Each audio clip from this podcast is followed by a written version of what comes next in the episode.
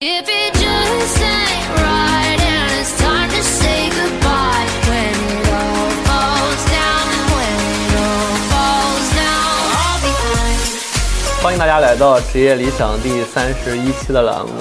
然后这期栏目我又特别开心，特别荣幸邀请到了我一个老大哥，嗯，也是曾经在互联网风口创业时名噪一时的叫个鸭子的原来的创始人，然后如今也是一火营销的 CEO。然后我觉得我这个节目特别有意思，啊因为我这个节目二十多期、三十期的节目里，有十五六期的节目都邀请了曾经的餐饮创业者。然后我算了一下，目前我的创业者里只有两位创业者，目前的餐饮还没有倒闭。然后今天的贾哥，对，又是一位餐饮行业应该算是创业失败的人，是吗？算失败吗？呃，算算算，行，我先简单说一下贾哥这边事儿，就是我上学那会儿，其实互联网卷起了一股餐饮创业风，其中诞生了四大巨头：皇太极、七少爷、雕爷和叫鸭子。那今天我们这期嘉宾呢，就是曾经叫鸭子的创始人贾哥。贾哥算是我多年的合作伙伴。第一次比稿见贾哥的时候，其实是被他粗犷的外表所迷惑了，因为他是那种就是暴发户、贵公子类型的。但是了解了贾哥这一路的创业历程之后呢，啊我我不禁不禁的为我这位老大哥竖起了大拇指。从风口上的创意创业代表到综艺鼎盛期创造营吐槽大会背后的营销公司，贾哥的思路和眼光，我总结三个字儿：稳准狠。他基本功与脑回路更是直男难以望其项背的水准。那这期呢，我们也和贾哥一起聊聊这一路他的风光与波折，重点呢是学习一下贾哥锲而不舍的工作和对待生活的精神。那欢迎贾哥。 大家好，太过奖了，太过奖了。对，那首先第一个问题，先请贾哥简单介绍一下自己的职业生涯吧。对，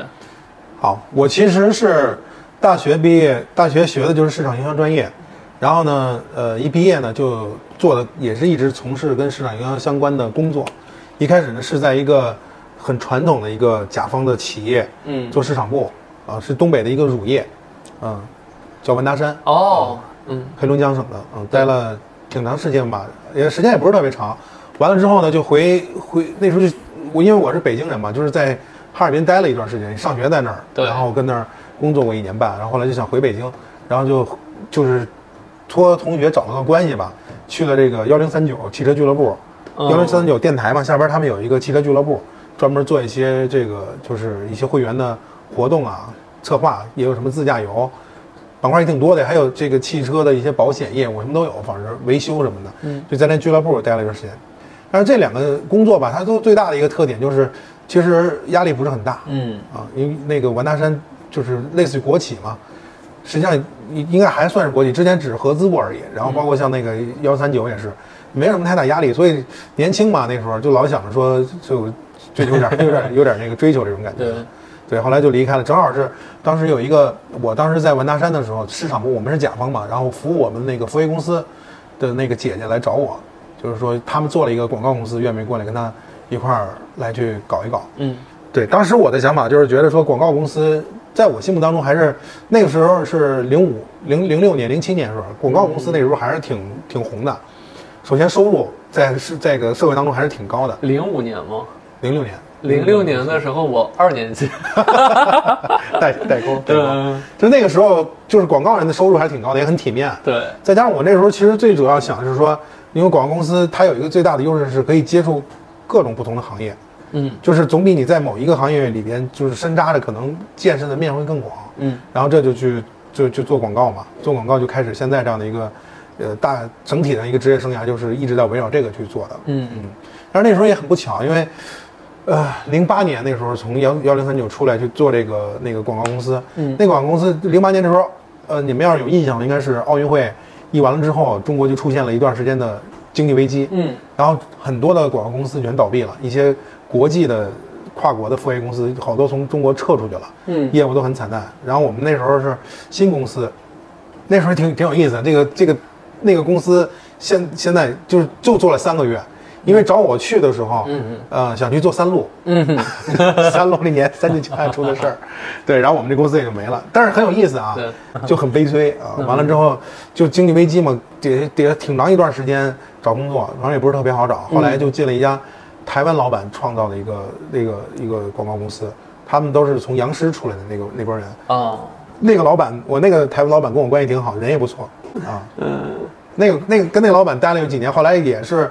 经济不景气，然后也也那个嗯公司也倒闭了。后来就开始做 social，开哎始开始从事 social 营销。对所以我最开始想去进互联网公司，对，但是不好进，不嗯好进的。后来就开始说，那就做互联网相关的，就是做 social。很早，一零年就开始，一一年、一零年就开始做 social。那时候我也刚接受这概念，嗯，那时候刚有微博，好多人就也不知道微博是啥，是很多人都问说，微博不就是很无聊的，跟那个天涯社区是看乐呵的地儿吗？对大家开始都以为那样。后来做做这个微博营销也特别简单。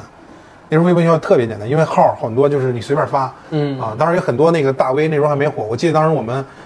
你你我不知道你知不知道，那当时最早一批大 V 里边有一个叫作业本的，你知道吗？哦，我知道，什么留一手作业本都是那啊对年对代对对吧对？对啊对。后来就是作业本儿， 最早时候作业本还没红的时候，帮我们这边还给那个就是给有一些品牌那个运营微博账号的时候当过文案的，对写过三个月的文案。啊后来人家火了就就不认识了， 就这样。对，然后做了几年，嗯，social 那个那个营销，然后就结结识了一些互联网的客户，嗯，啊，其实你刚才有一个信息说的不准确，嗯就是叫我丫的我是联合创始人，啊，对对对对，我那个创始人呢叫曲博，对曲博他其实是我当时百度的客户，对对对但是我们年纪相仿，然后关系也挺不错的。对后来就是我出来想自己弄一个这样的互动公司嘛，嗯就是现在一伙互动这样的一个公司。对，然后他就找我，他说那个，要不你跟我弄 来吧。我也不知道他干嘛，他开始说说，我以为要找我去百度呢，后来跟我说不是，他说他其实他那个就是那是一四年的五月份、四月份、四月份，对一四年四月份。我不知道你记不记得，一四年那时候就很多互联网的 app 都出来很多嗯很有意思的东西。当时有一个 app 叫无密，啊，太知道了。啊，无密就是嗯很多可能年轻的朋友都不因知道，为那时候我在蓝标，就是无密，简直就是蓝标的官方的作业本儿，就是对 大刚家在这刚吐开槽放，对对那会儿就现在卖卖嘛，对吧？就跟着那吐槽嘛，因为他不知道你是谁，嗯你就可以随便吐槽，对然后甚至点名儿去吐槽，也没人知道你是谁，对对，但是朋友的朋友都能看见，对就特有意思。但是他们当时就在那里边一直在发那个叫鸭子的那个那个配送箱子什么的，我说对哎，我说这什么呀？看了好久也不知道是谁。后来他问我，他说你知道叫鸭 子吗？我才知道啊，我这原来是你弄的。他说对，他说我们正打算弄，还没嗯弄。当时弄那个原因其实也很简单，就是因为，呃，之前是欧洲杯还是什么有比赛，有一个朋友就是很简单，在那个时那个时间点儿，在那个外卖，嗯做了一些外卖的那个那个就是配送的业务，就是一那一夏天就挣很多钱，嗯就感觉那个那个当时做所有互联网相关的东西啊，就是感觉特别的热，对嗯，后来他在百度嘛，就是觉得想一下弄那个，然后找我过来一块儿跟他做，还有一些其他的合伙人啊，也有跟他百度的，也有其他的我们一些朋友，反正就在一起弄这个。然后一四年就开始搞这个，搞这个呢，就像你刚才说的，其实那时候跟皇太极，嗯，呃，刁爷牛腩，对啊还有还有七那少爷个七少爷，对我们那时候四巨就头差不多对，但是就是皇太极早一点嘛，对皇太极先出来，但是基本上那时候投资人啊，包括商业模式啊，甚至在很多地方啊，都经常交流借鉴，对，啊，但是就是确实是人西少爷现在一直还做挺好的，嗯，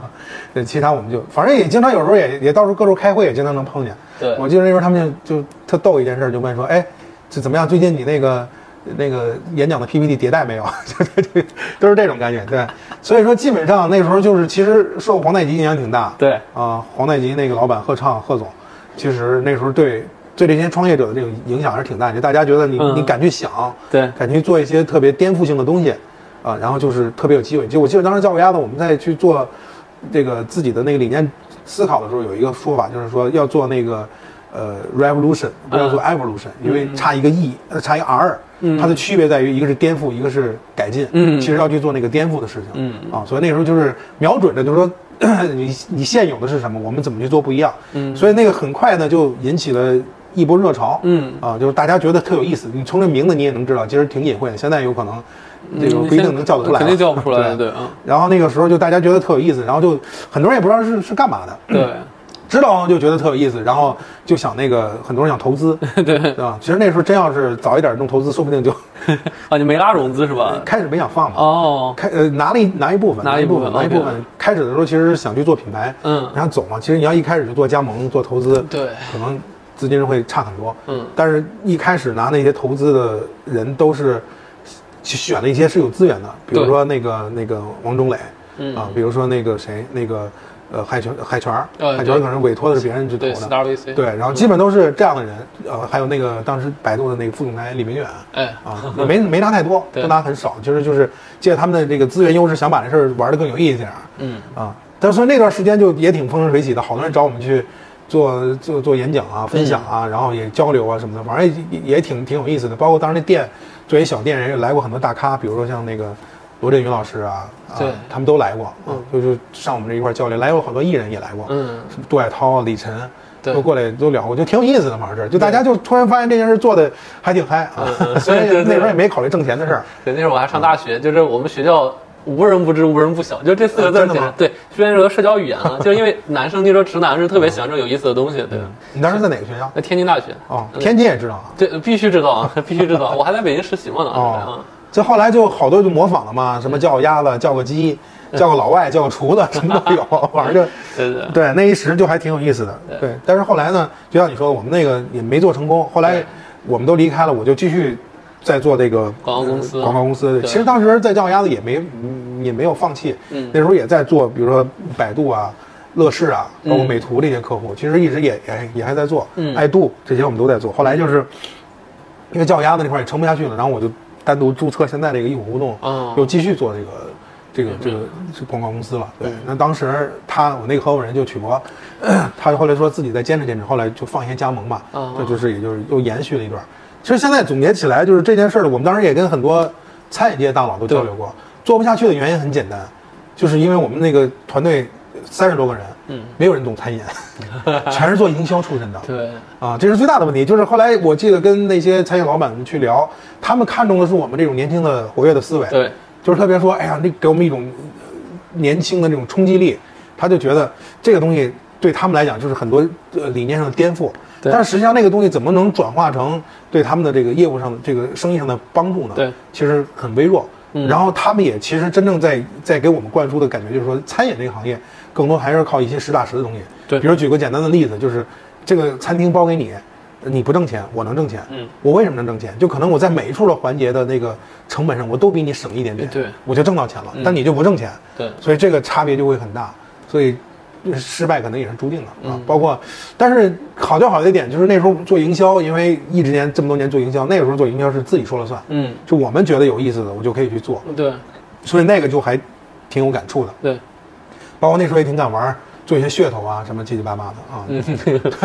就对，那时候我记得特别清楚，我们当时开了一个发布会，对，邀请一些互联网圈的那个那时候自媒体也很火嘛，嗯嗯啊，公众号自媒体过来帮忙一块儿来来来来来给宣传宣传，对发了邀请函，上面写着是。呃，人类首次公开合法邀邀请你见证什么集体叫鸭， 就就类似这种的，就大家都觉得特搞笑，然后就对对对拍对，所以那时候我们也很很多心思在那些产品上和一些营销的话术上。对，啊，所以这个一一六年嘛，然后大概那个时代就过去嗯了，也很多，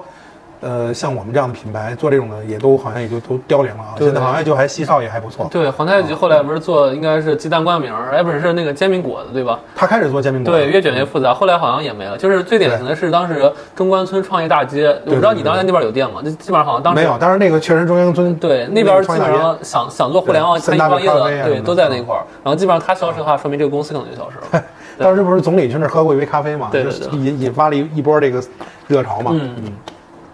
然后就回到现在的阶段，其实就一直在做这个广告公司，啊、其实我们做这个广告公司，一开始的时候肯定还是围绕着去做，呃，就是互联网公司。对但是互联网公司其实那段时间也不是特别好，嗯，然后大家基本不愿意花钱花在一些社交媒体上，比如说微博，啊嗯你就没有用嘛，啊、嗯官方账号那些也不打运营了。对其实真正愿意去做的就是这些自媒体公众号，但是那些公众号其实大概就那些，那时候有一个伪伪密地联盟，嗯嗯基本都在他们手上，对嗯就所以说也没有什么可操作的空间，所以说后来就就营销这个 social 这个营销就很难做，对然后那些传统的广告公司，人家做品牌拍 TVC 那些，正常还可以去搞。对嗯所以 social 营销感觉好像进入一瓶颈。后来呢，就就巧合吧，那个时候正好之前有些乐视的同事、客户，他们离开乐视，那个乐视 你也知道哈，就是要不来钱嘛，嗯嗯然后他们就走了，不管后来就同样娱乐嘛，去了这个腾讯视频和呃那个优酷对，啊这样的，哦这样的我们才慢慢的就开始做起了娱乐这块儿。嗯说做娱乐，后来就是主要开始做电视剧还不少嗯嗯啊，电视剧那时候比较成熟，也就是也多，然后怎么怎么地的，但是反正就做起来还好。后来就开始有做综艺，嗯对，综艺呢，我们是从一六年的年底，就是四季度开始接触对，那个我记得是当时是腾讯视频。呃，第一档的自制综艺叫《拜托了冰箱》，哦哦二零一六年开始的，我们是接的第二档节目，哦所以那时候非常早，对，非常早。但是那时候做做综艺营销的时候也挺有意思的，基本上说实话，包括甲方，包括乙方、都不知道该怎么怎么怎么去搞。嗯呃对对，这个行在国内可能都是全新的，对网络综艺，对没有标准，你也不知道该做什么。反正那时候从 KPI 来讲的话，就是有一个微博上有一个叫话题榜，嗯能上话题榜就行。 对但是话题榜你 也知道，那个其实比较好搞定，对吧？啊，对，现在也不好搞了，当年好搞的，话题榜没了嘛，现在给热搜了嘛，那时候话题榜好搞。啊，话题榜，对，所以那时候就后来就就做那个，其实也不难，然后就做一堆物料、创意的东西。其实那时候做出那东西有没有效果也没人知道。嗯嗯，就做微博营销最最可怕的人就是就是你当时的标准是只能是有什么转发、评论那些东西，对但那东西又很水，对曝光量啊也都很水，所以就没什么价值，然后就嗯不太行。对，然后最后有人就变成了。呃，有热搜出来之后，才变成了这个做娱乐营销里边一个真正的一个标准吧。大家就搜上来讲要去冲那个，嗯所以很多的玩法和那营销的手段也就靠那个接近，嗯可能这个方面多少靠一点运气吧。就是后来做创造营，嗯啊，然后吐槽大会就脱口秀系，对，啊，明日之子系选秀这些的，对后来选秀没了，对对，现在就是脱口秀也没了，就很悲催，对，然后现在就整个行业可能大家也都挺艰难的吧，对对你看今年整个下来，综艺市场上也没有特别多的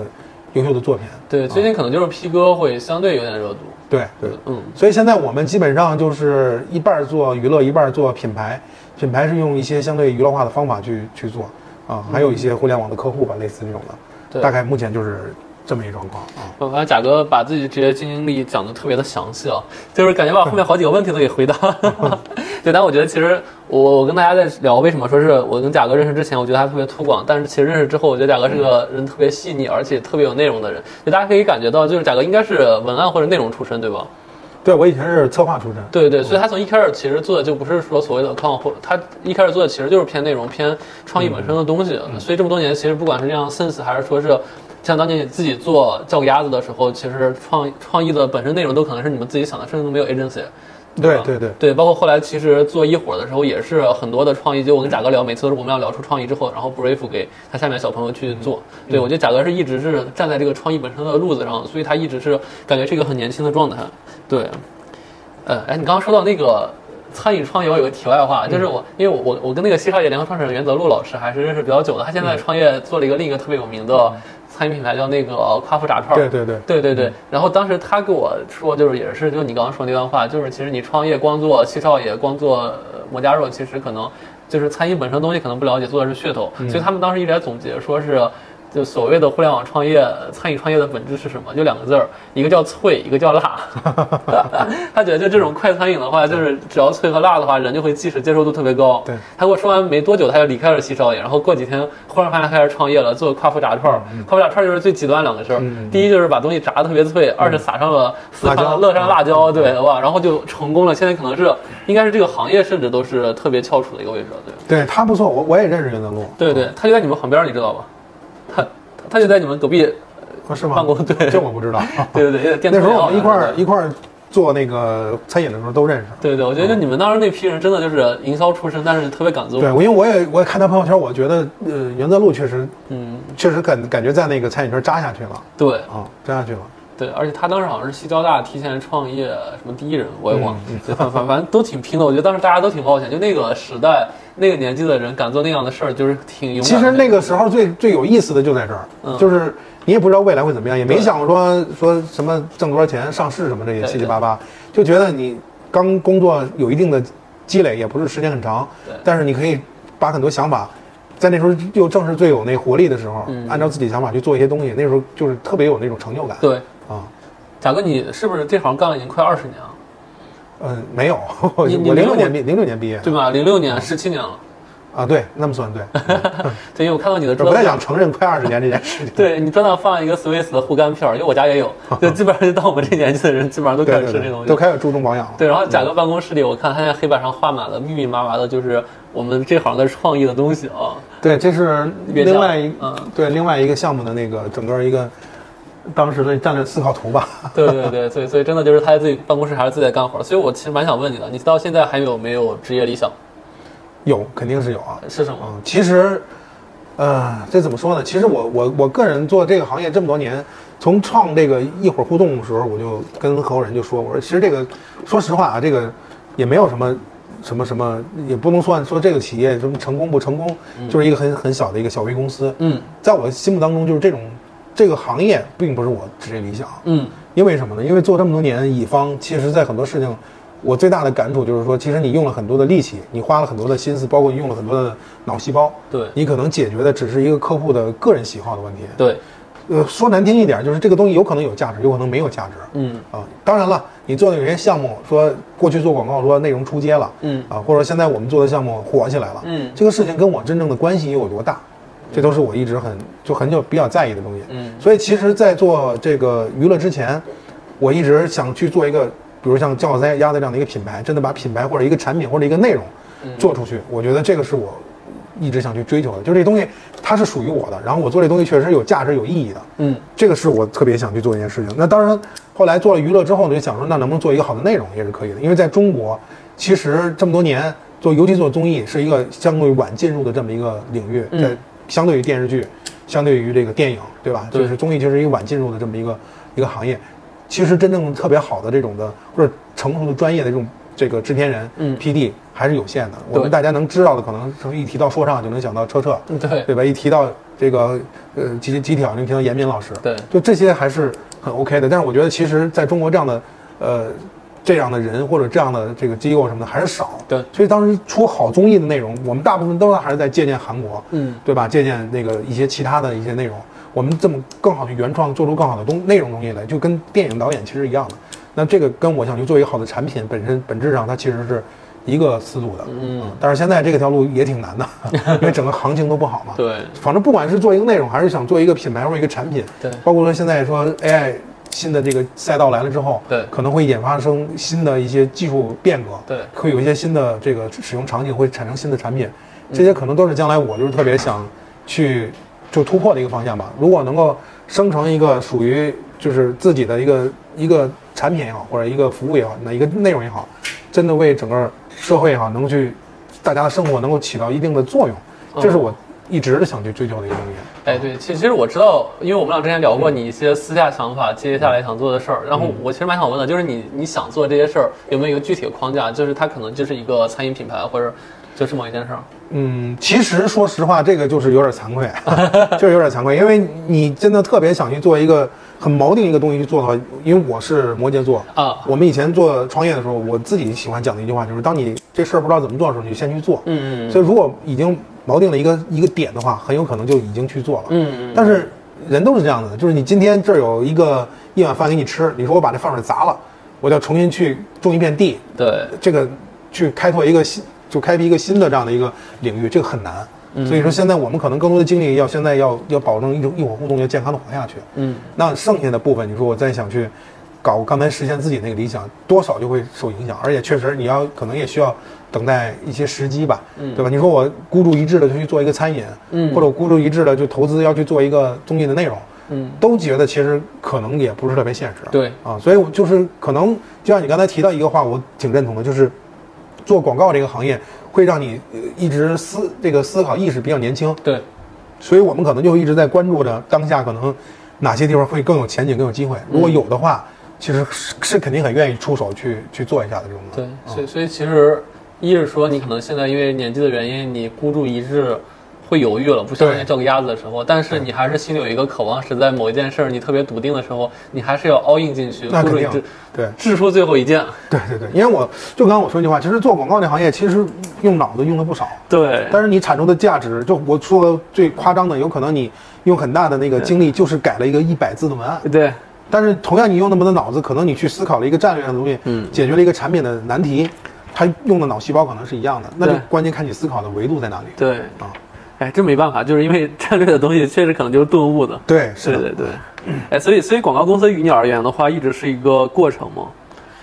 嗯，也不能算过程吧，因为我觉得首先第一个就是开始入这行的时候，可能就像我刚开始讲的时候，它其实是有很多宽度对去能产生积累的。对而且我觉得第二个，我觉得其实，在乙方目前来看，很多的人，可能有人说说这个素质跟甲方比起来，在某些素质不如甲方，但是我觉得在有些工作的或者产出能力上的素质，可能又会比甲方强。所以说它可能是一个人在接就工作能力的积累过程中是一个挺重要的这么一个一个过程，确实是个过程，但是并不是说我是通过这个过程就是一定能达到什么结果的啊，所以我就是觉得说，可能是当时选择这个行业变成了一个生计，嗯啊，但是就是人不都这样，跟你真正的理想可能是有一定的，还是有一定差距吧，应该对啊啊。其实我我刚刚贾哥说到广告行业，就是用很多脑子，最后可能就是改文案这件事，我特别有感触，因为我一直是个甲方嘛，就很多年甲方，就是我每次一个方案就可能只要五十万以上我就得比稿，每次比稿就把贾哥知道我特别爱叫最少三家以上供应商来比，然后大家其实花了一两周的时间去想了很多很好的创意，但最后其实选中那家实际执行，如果是一个很内容的东西，无非就是冲冲热搜、征征稿嗯对，所谓当时大家提的很多创意的东西，能实现的十有八九都最后不了了之了。对对对，就这可能是这个行业常态。那我觉得其实这个东西其实对刚毕业和一些小朋友他们还蛮好，因为他们思考的过程其实是帮助他们形成了一个创意的思维。嗯就算执执行当然更好了，执行会有成就感，但没执行的话肯定是有用的。嗯但是其实像我们俩这个状态的话，就会很大的挫败感和一些无力感。就贾哥知道，就是我当时去年年底的时候拉着贾哥陪我想走着大陆的创意，对得想了得有十几版稿子对，最后我和别的供应商还有想了十几版，三四十版稿子，最后我临走的时候其实没做了，但是这稿子已经耗费了我很多的心血。我现在看它，我跟很多人去看它里面的逻辑，我觉得都比我后来写的很多东西要好很多。嗯，对。但是就是到这个年纪了，到这个阶段，可能就是很挫败感，其实对我们来说也不一定有什么实际作用了。对对对，啊对，你要对刚你说对，如果对年轻人来讲，从积累这是非常好的，嗯。对。但是如果说真正说做事情来讲，可能就确实会弱一点儿。嗯嗯 对。哎，刚才其实你聊了叫鸭子的简单的东西啊，其实我还是蛮好奇的。嗯就当时应该是你的百度那朋友叫你去创业，因为我刚想了一下，就是一五一六年那会儿，刚好我在三十六氪，我嗯刚才去邀邀那个贾哥之前，我还百度搜了一下贾哥 VICE 大会的演讲的经历。对，VICE 其实是 VICE 大会就是三十六氪最有名的一个大会，你参加过的，我看到你照对片嗯对儿。对对，是是是。对对，所以当时其实刚我在三六课的时候，你是参加过我们类似于我们最大的大会的。我还是想跟你聊聊，你当时创业那一两年，你做教育鸭子的时候，你你内心的一些东西，就是你会不会觉得自己哇，忽然浮到了云端，然后忽然上天了，就就忽然功成名就的那种感觉？那倒没有。没其有实其实说，我觉得可能我们确实没有 什么呃，那方面的那个那个成绩吧。对就唯一可能让你会欣喜的地方，就是说你做的事情很多人知道，嗯，但是你从收入啊和那个从对物质上的角度来讲，那个没有特别大的变嗯化，因为你初创公司，即便是拿了点投资，你也不可能都变成改善自个儿生活去。对，啊就是那个那个维度没有的情况下，让你内心觉得说我好像成了怎么样的，可能也跟我性格有关系。反正我没觉得会怎么样，嗯但是可能从处事的态度上会有一些变化 啊，比如说你自信了，呃，对，对你跟朋友呃原来同事一块儿聊的时候哎对，他们都知道你在做这件事儿，对甚至像你说的，你能在网络上搜到你个人，嗯，啊，你就会觉得好像是在这方面会有一点点这个所谓的自信感吧，对对啊，至少觉得也或者说叫骄傲、自豪感，嗯就是我做这东西，你看他其实，呃，旁边都知道，都看，都都都看好，还不错，但是其实有多难，或者说未来前景怎么样，可能只有你自己知道。嗯那那个过程当中，其实尤其我觉得对我最大的感受就是内心最充实的部分，就是确实，呃，用现在的话说就是这个可能你也放不进去， 就是那个小偷拉屁股开开眼儿，就开眼了，你知道那感觉啊，这个可以啊， 就是开眼了，你知道对对，确实是见了很多的资源，很多就也很牛的一些人，以前可能以我们的身份是不可能认识的，但是因为你是一个创业的新贵，他们也愿意跟你聊天的时候对，你就发现你可以跟他坐在一起去聊聊天儿啊，我记得特别有意思是那有一年那个叫。那个中国企业家杂志搞的那个木兰峰会啊啊年会搞了一个木兰专场，亚布力那个，不是就在北京，啊北京呃搞了一个那个那个那一年是搞的是在北京，就是木兰专场，全是女企业家。嗯，然后我是唯一的一个男嘉 宾，你知道就很有意思。然后我那是头一次参加那种会议，对因为大部分时间可能曲博去的多，啊啊，啊、他有时候去不了，他说你去吧，然后我就参加那个会去了。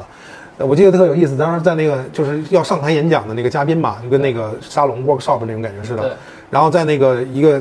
那个叫等候间，嗯嗯嗯里边都是五六十岁的成功的女企业家，嗯嗯嗯就有一 个年纪稍微年轻一点的一嗯个一个一个男的，对，然后就特有意思，他们交流也很有意思，嗯说哎呀你最近怎么怎么样，然后说有一个我记得有一个珠宝的一个女企业家，嗯说说您这身儿好贵气啊，说我这个不贵气就是贵，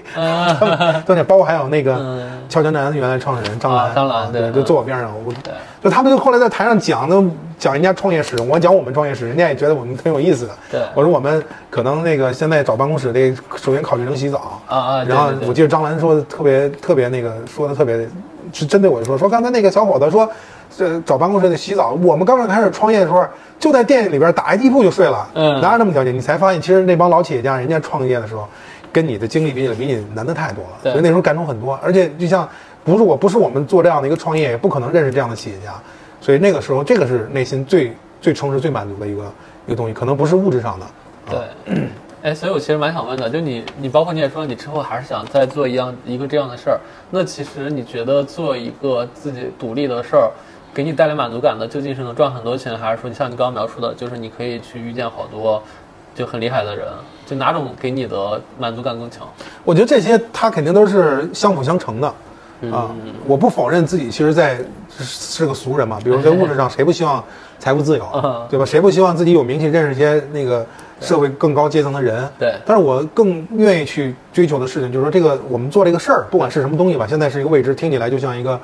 呃，乌托邦也好，或者天方也好，这么一个理想。但是我觉得那个东西做出来的，在我心目当中的价值观是，做这个东西是对大家的生活或者对社会是有价值的，嗯而不是只是做一个虚的东西。或者说我们这东西很火，啊也卖了很多钱，但实际上没有实际意义，嗯这是我不愿意看的。所以说，如果像刚才你说的，从财富、从内心的认结交这些呃名人也好，干嘛也好，这种认知度上来讲的提升，更让我内心充实的，可能确实我做这东西大家是认认同的、认可嗯的。比如举个例子啊，我随便做一个东西，你说哎，你我就是你的一个产品的用户，嗯这个会让我内心会会，我觉得会更有满 足感，嗯嗯，所以你还是有点理想主义的。是是有一点儿，对。对，哎，然后那个我还有个问题啊，就是我一开始接触贾哥的时候，我一直觉得你是一种属于那种不顾细节、大包大揽类型的人。就我不知道你本身的性格是这样吗？还是说你，因为我实际上接触之后，我觉得你还是一个挺细心的人，所以我蛮想问的就是，你这样的细心是后天培养的，还是你本来就这样的性格？那你先说说，你你对我什么印象是达不到了？因为不是，是因为你看你说话的态度啊，就你、包括你平常其实就是就是穿穿搭也是看感觉就是 富二代 啊，对吧？富二代吗就 对，穿金戴银的感觉就是对，所以所以就是我会感觉就是你特别就是像那种就是穿台前的人你你，我觉得你那个先说清楚，什么叫穿金戴银？大家也看不见。啊我不是一身黑挺朴素的 吗？对，但哎，我我怎么感觉我第一次见你的时候你穿的挺花的，没有，我我都是一直。我第一次见你，你应，该你穿的颜色比较鲜艳，就给我那种感觉。我很少，因为啊偏胖的人都穿黑 的。行，那就可能是你说话语气吧。我觉得你可能就是那种大包大揽，就是特别江湖感觉的东西。但一般这样的人，他可能就是去想一些具体细节的东西，比如你他咱们那边的你画的那些逻辑图，一般我觉得就是像像那种性格人是画不出这种很细的东西，他就只会说。但是我感觉你其实是一个心思挺缜密的人的。对，对我其实不是那种特别，这自我感觉啊，不是嗯那种特别粗犷的人。所以你刚才你说那形容词，我也挺纳闷的，忘了你是不是记错人了，还是我们初次见面有什么误会？对我实际上确实是在很多事情还是挺心思挺细腻的，嗯这个我觉得跟性格有关系吧。对，这个跟原生家庭啊和你的所谓的星座也好，这些性格都有关系。然后嗯又出身是做策划，在很多地方思考。你就你知道做策划，尤其广告的策划里边有一个最核心的东西就是洞察，嗯对吧？那个需要有很多的一些呃生活的观察、体会，对变成自己的观点。我觉得这个东西其实就是可能一直也是有一个意识，包括在做公司，嗯我其他的合伙人，相对我来讲，我觉得他们都更更粗犷一些。哦对我我对很多细节可能会更在意一点对，。确实，刚刚贾哥合伙人推门而入，带了一个护护腰的一个设备，对吧？对，他是前两天那个骨折了。哦，OK。哎，所以所以哎，刚刚你其实说了一个问题，我我我我我我想就是刚那个你说鸭子的事，之前之前其实是你们做那种就是不做前厅后店的，不是就就就是什么前面是店，后面是餐的那样一个嗯对模式，好像对现在对国家是原来是不让的，但是现在其实送外卖很多的它是没有实体店的，它直接可以有个档口，直接可以去送。嗯对，你们当时其实这样不行是吧？当然是可以的呀，哦，那些因为都是批准的。你当时不是说店的面积是必须多大以上才行？那时候没有吧？好像没有，哦没有没有那么细的标准。啊哦，我还想说是是不是那时候其实严这会儿松了，如果你们放现在的话，反反而更不不容易不不，那个时候其实好像那个，因为外卖那时候刚兴起起来，反而应该没那么严。呃，你知道姚记网吗？哦，知道， 哎，我觉得它跟你的模式还挺像的。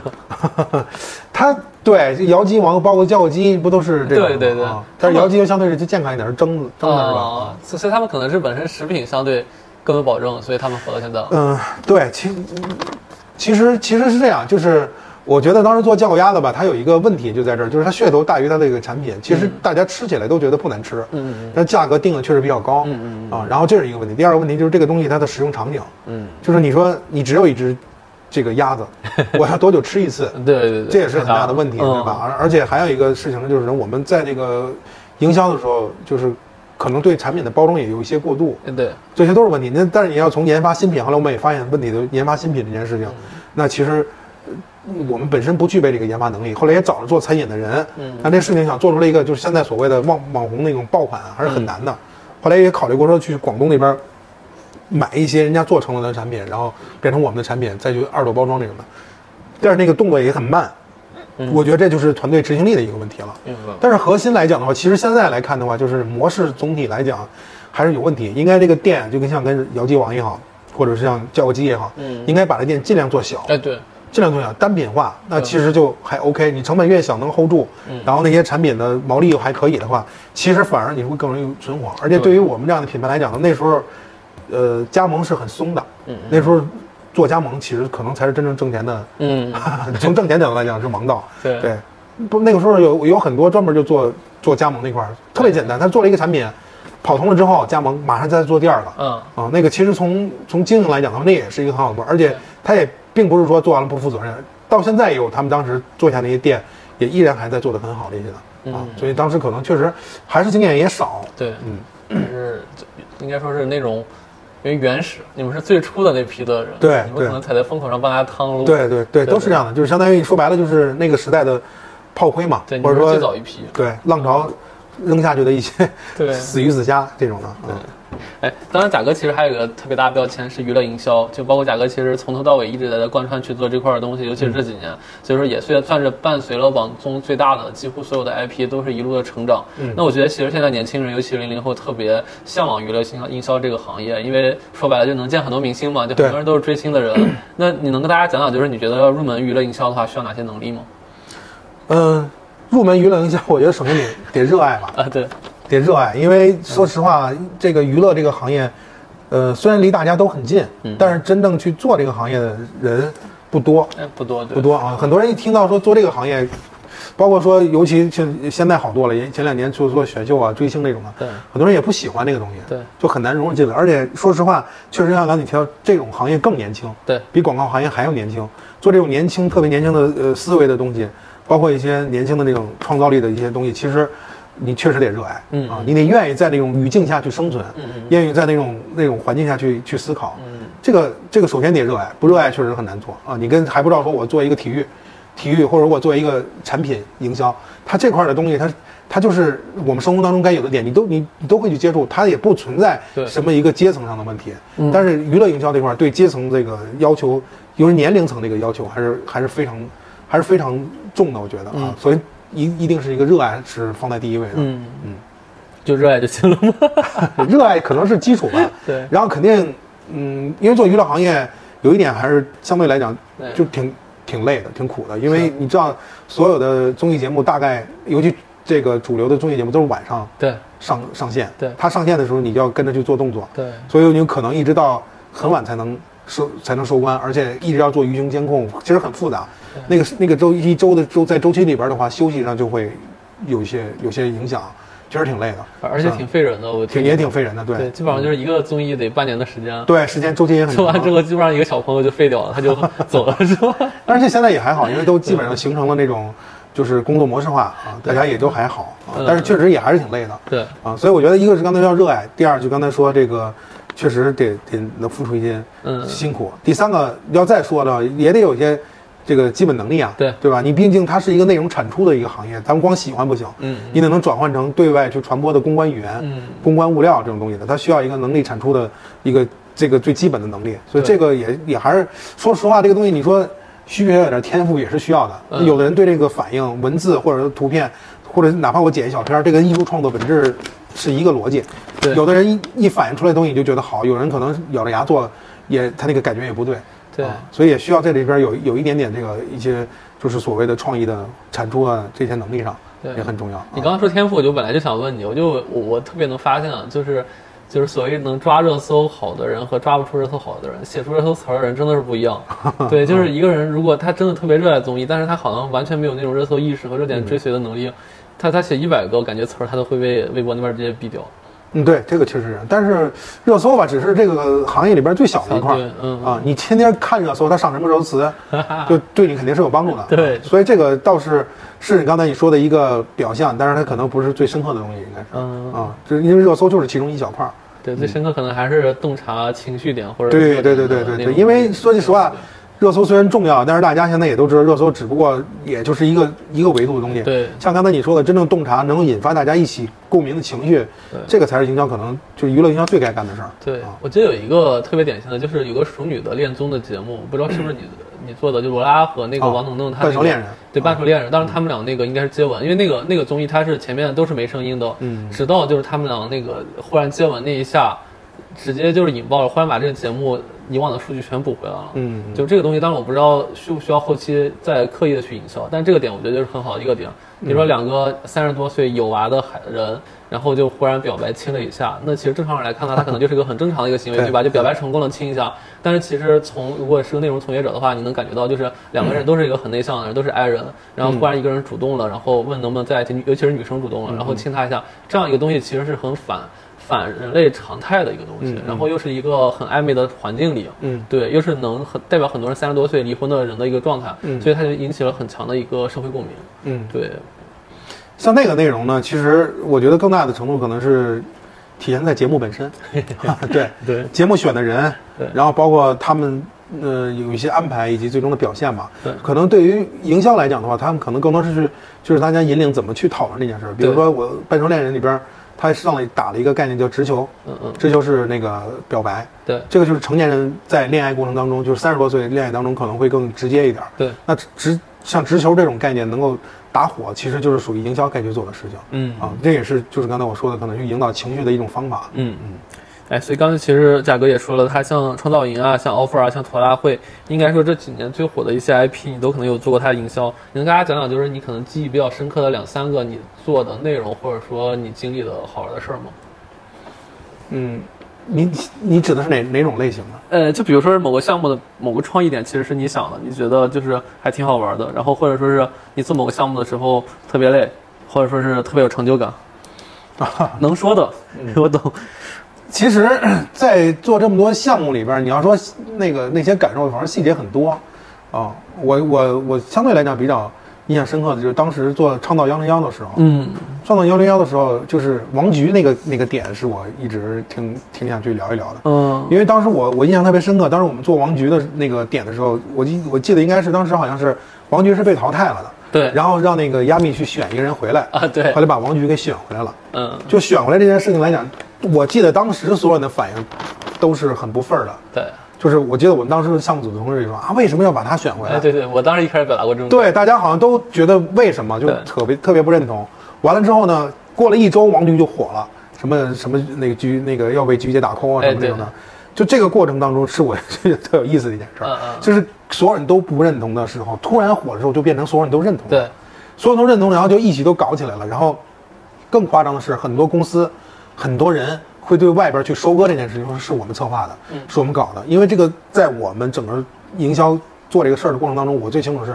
咱说实话实说，那个事情是自然发酵出来的，嗯并不是说真的说是有谁有意引导或者策划出来的。哦哎，啊所以当时那个真的就是一开始节目，包括节目本身也没有说刻意去营销它，就是没有自然而然的对，就是可能的确是有一群粉丝对对这个事儿产生个人个人情绪了，嗯然后想去表达说，你看怎么了，人家很自信，对嗯就该支持王菊，而且在里边有反差感。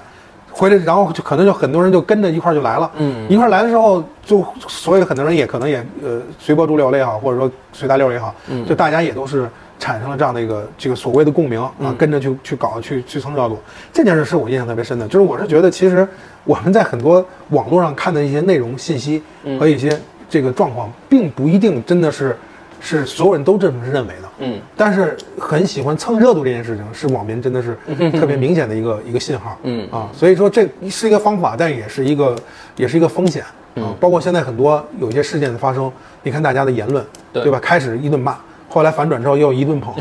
就就这种感觉我特别多，所以现在也很多说键盘侠啊什么什么的，当然这事儿对嗯王局是好事儿，对这键盘侠。不是这个负面的一个影响，但是这个是这个现象就让我感受到，我觉得其实网络这个这个地方水真的很深，嗯啊，而且也确实有很多同行出去就敢说这个策划是我做的。嗯嗯， 我就觉得就，对吧？就是很这么一件事儿，你会发现了，它引起了全社会极大的关注之后，看到背后的一些人性的东西，我觉得还是就是让我就是始料未及的。哎，所以贾哥，你有没有一些你大家可能都知道的，但其实幕后是你主动营销的东西？嗯，我们其实，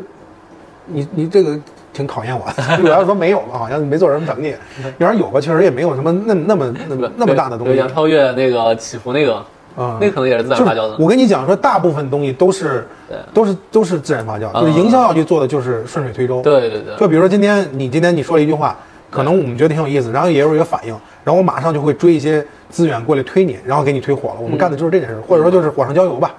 我记得当时那个创造幺零幺的时候写那个复盘的时候，就提方法论，就提到一个火上浇油的一个方法。啊，这个就是最好的一个引导舆论的方式，就是你你要生创一个舆论很难，嗯明白特别特别难。对我们能做的可能就比如说，呃，你像去年那个吐槽大会，呃，嗯脱脱口大会，像鸟鸟当时作为一个嗯嗯唯一的女性嗯嗯，呃，大家期待有一个女性的冠军出现嗯嗯，那个时候引导这种情绪的去讨论嗯嗯，嗯那是可以的。我记得当时去年的怎么办专场也是有一个去讨论一个婚姻过程的一个女性的话题，嗯你去找他们去做一些预埋的东西去讨论，这个都是可以引发一些共鸣情绪的。但是当然，就是所有的这些那么大的发生的事件，我个人看来，大部分都是先是偶然的，嗯然后你才是找到了时机，然后去跟的。所以说，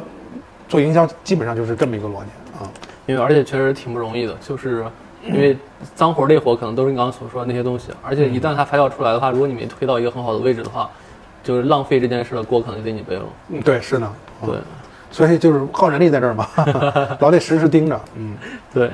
现在有个叫鱼库的 APP，包括很多 APP 其实甚至可以监测一些热点的东西，对相对机器监测比人真的好一点。你像我们原来其实真的就是。比如上没上上升榜，嗯就只能啪手刷一遍，嗯对刷一遍对，不断去刷池子里有没有进去，对吧？对对对。然后微博也会告诉你，现在现在他上上搜就会给你发短信，啊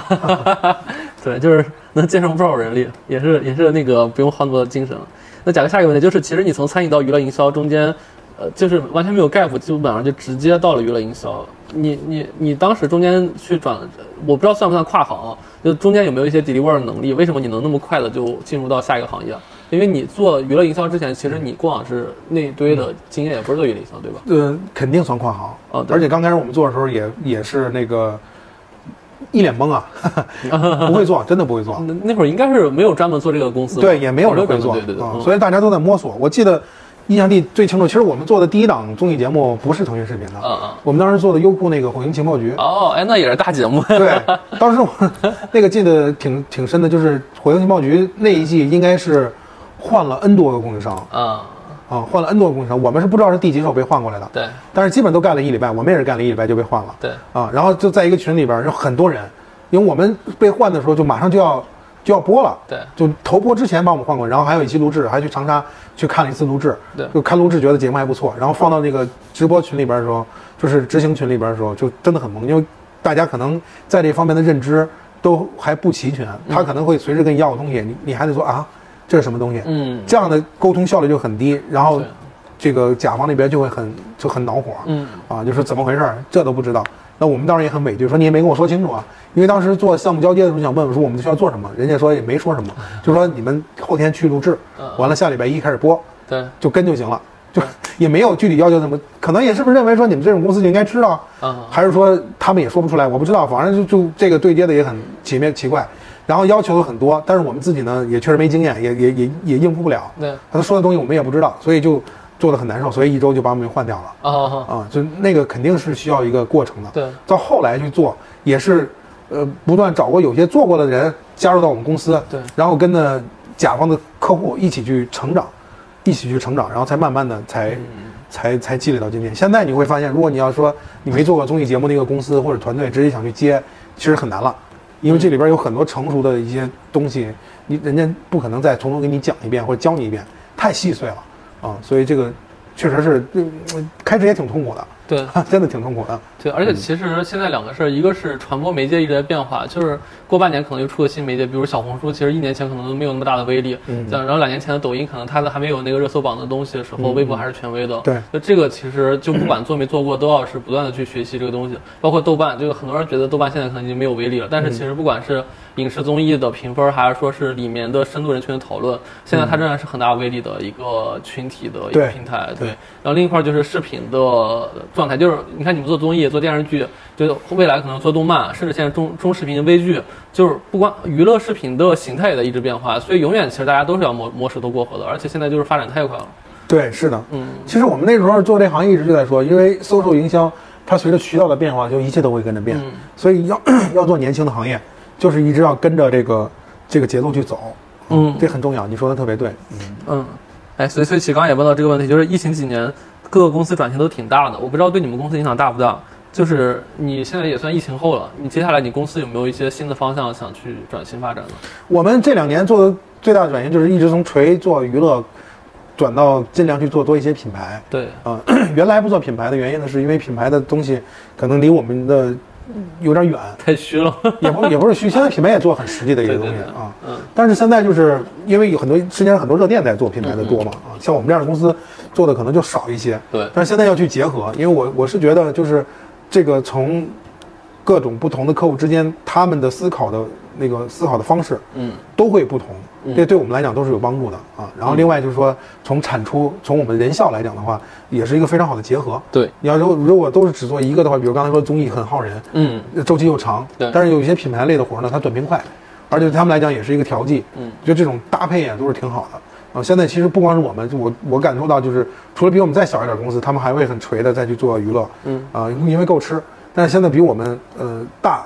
哪怕同级别的，我感觉其实大家都在去做这个多维度这样的一个结合了，啊，明白。哎，你有没有觉得，就是你你觉得多少你多少公司有多少人是比较理想的状态？有多少人是比较理想的状态？嗯、在我看来，我觉得其实人特别多有特别多的这样的价值吧，比如他可能会有周转也好，或者空间很大。吃饭吗？你看，但是现在整体来讲的话呢，基本上就是，呃，你人一多的话，压力也会很大，嗯嗯对吧？就压力会很很大，然后造成那个你的就说白了风险也会很大。对，疫情给我带来最大的一个点就是说，可能会有一些，就之前做的公司就是往前冲就行了，现在会更从风险意识去思考这个问嗯题。就如果从我角度来看，就是人越少肯定越 舒服，对。但是人越少一舒服，不如说把公司就越做越小，对对对嗯你能控制人少，业务还能去起，这一切都在刚好你的控制范围内，那肯定会更舒更好一对，点。所以很多热恋其实他人控制就二三十个人，他也不会要太多人，可能是一个比较对，但是他都会被业务裹挟，就是因为可能需要产出更多，他就会招不同的人，甚至成本会变得更高。对，这样一趟下来的话，其实可能它的风险就在无形当中就增加了，可能还没有意识到。对啊、因为你刚开始的时候，就是你你是在业务在增长的，嗯你不觉得这里边有风险？我举个例子啊，就比如说你原来是拿一拿呃一块钱，那十块钱吧，你要去博个一百块钱，你哪怕博到了八十，对这都是很成功的。但是后来呢，你是在拿五十，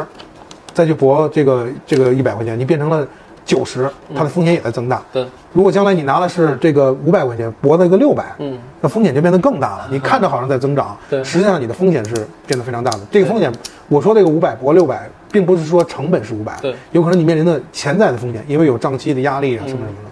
嗯啊，所以可能就是疫情给我们最大一思考就是说，呃，从经营管理我们也没经验嘛，就是现在嗯来看小公司嘛，就会琢磨，其实这风险意识还是很重要的，不能光看说你你一切都是往最好的结果上去去预判，嗯啊，其实有你要考虑到，如果在最不好的情况下，你可能付出的代价是多大。对啊所以我才说，就是可能在自己能控制的情况下，让这个业务往前走，然后让你的成本往下降，这个所以人越少越舒服嘛，对就是这种。 最后一个问题啊，就是也是每个嘉宾都会问的问题：如果回到二十岁的话，你还会做出当时的选择，成为如今的你吗？这个问题啊，我不好说，嗯因为你要说我对现在自己满不满意吧，我总体还是满意的，因为我觉得第一我没没有什么特别不好的对什么这个这个嗜好，或者说那个什么不上进这些东西的，对啊，呃，也算努力，对然后也算改善生活，对对对啊，我觉得就是对自己还算是满意的吧。对。但是你要说会不会有更好的结果呢？那我肯定觉得这个结果现在不算很好，不算，至少肯定会有更多更好的结果嘛。所以说，如果说二十岁来讲的话，我可能不是说去改变自己做什么，不是该该怎么去做自己，可能要改变的就是一些选择性的东西。嗯，啊，我觉得就是，比如说现在我们选择这个行业，呃，可能你大概率能看到，就是你从做广告，嗯，出来创业，自己做广告公司，这可能就是一条很顺的路，嗯但是做广告公司的天花板有多高，可能也，就像你当然也有可能做上市，比如像蓝标，嗯嗯但是但是现在总体来讲的话，你的空间和上升的空间，它其实相对来讲，那比那些创业公司来讲还是要弱，对对，当然你的可能受到的压力、竞争挑战，包括你的风险也会小一些，对，对吧？那这个就是呃相辅相成的。嗯那那如果说我不从事这个行业，从事其他行业，有没有可能会比现在走得更更好，嗯甚至说更有意思？当然也可能压力会更大。那这个就是我想象不到的了。你要问我，我后不 后悔？我就我对自己现在基本上是满意满意的。的对但是如果二十岁呢，我可能会觉得，呃因为那个时候就是见识还很浅嘛。如果有更深的见识，会不会做出不同的选择？也会不会能成就更好的一个成就？这可能是我很很期待的一个东西。啊、好嘞，那反正也是特别，我觉得因为贾总他真的特别努力啊，尤其是其实每天早上我都问他在干嘛，基本上都是在跑步，那是因为减肥。对，所以就是很多人其实到我们这年纪之后就放弃了很多东西，可能就是就是躺平了。对我觉得贾总现在还是很努力的状态。那最后呢，其实特别希望给贾总给两类人送来各一句话，第一个是希望去从事餐饮行业的人，第二是希望进入娱乐营销行业的人。你分别送上一句祝福吧，祝福吗 哎，别说祝福吧，就是那个就是都行，建议祝福都行。建议谈不上嘛，因为我也不能算什么资深的对 行业的从从业者，你你还不资深吗？没有，从这个这个餐饮我们就做的时间很短嘛。嗯啊对对对。嗯，我觉得做餐饮的话，包括跟做呃餐饮跟做娱乐可能还不一样，但我觉得做餐饮就是，就是因为我举个例子，就是之前我有一个朋友，现在在那个元气森林，嗯他是最早跟那个唐总，嗯，他们就是一块儿没错对，那他据他说啊，他说那个元气森林那个名字是他媳妇儿给起的，哦，啊，元气森林就跟我们也合作嘛，然后我就问，我就说，其实我就好奇，就是为什么那个产品一时一瞬间就会做得那么好？对，他一开始其实也不是，他开始做什么燃茶呀，嗯最后元气森林这个起来之后，就是那个白桃味的那个对气泡水才一下那么火，其实就四个字儿，大道至简，就是嗯大道至简就是产品产品为王，我就觉得。我觉得这个产品为王这个事情特别适合餐饮，嗯，当然了，里边需要很多的术，对需要营销的一些东西，需要你的一些包装，需要你的一些什么什么的选址这些东西，这都是术的东西。但我觉得你的首先你的产品要做得好，嗯，作为这种类型的企业，你肯定在这方面花更大的功夫对。我觉得姜小鸭子从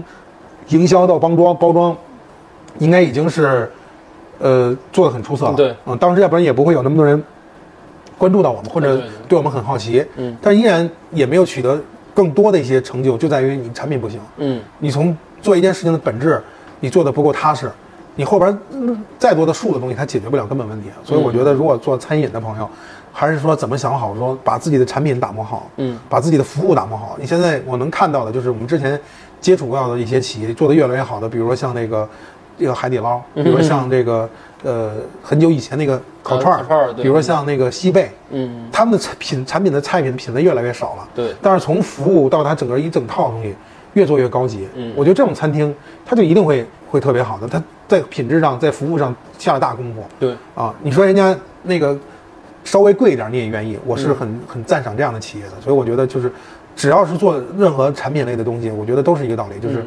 呃这个产品是王道，对能把自己的根本的产品和服务做好，再去借鉴一些其他的，比如像刚才说叫我鸭的一些营销或者一些理念的东西，年轻的一些思维，可能是锦上添花的事儿。嗯对啊。那做娱乐呢，其实也是如此。做娱乐呢，我我是觉得，呃， 因为最近啊，你不管是看我们在现在腾讯正在做另外一个综艺节目，是跟那个体能有关系的。嗯那么现在开始回归去做一些更让大众人去接接，就是接受到的一些文化和内容属性的时候，我觉得这个东西可能是，就回到刚才我说了，它是更有价值的了。嗯嗯，就是你不能说我为了去考虑商业价值，就一股脑的去做一些去讨好讨好市场的东西。嗯实实际上这个价值观引领和我们做那个内容，还是要对整个所有社会去做负责的。嗯这听起来好像很冠冕堂皇，但是它绝对是最后背后的逻辑。你看，我们去，我们做综艺提案方案写的很重，其中有一环很重要的就是思考这个节目的底层逻辑是什么。对。你底层逻辑找准了，你怎么做它才是对的。嗯不然的话，你你你你想了一个很偏差的东西，比如说像之前的那些选员里边经常喜欢搞撕逼的东西，嗯，你看着好像很热闹，也上热搜，但它底层价值观可能让很多人看的是不认同的。对对那你这样做多了，它就会导致今天现在有清朗运动出现，嗯嗯，对吧？那其实做综艺节目也做娱乐也如此，就是你做任何的一个内容，做任何一个 IP，它应该先秉承的说你你底层的东西东西是核心是是正确的，对，这样对社会或对很多人是有帮助的。这样走下去，嗯你再借鉴这些技巧，我觉得它才可能才是好的。好，真的特别实在的两个建议，虽然一句话，贾总基本上输出了两段 话， 对那今天也特别开心，让贾总分享了这么多啊，就嗯不管餐饮还是娱乐营销，我觉得大家应该能学到不少东西啊。那谢谢贾总。谢谢谢谢谢谢。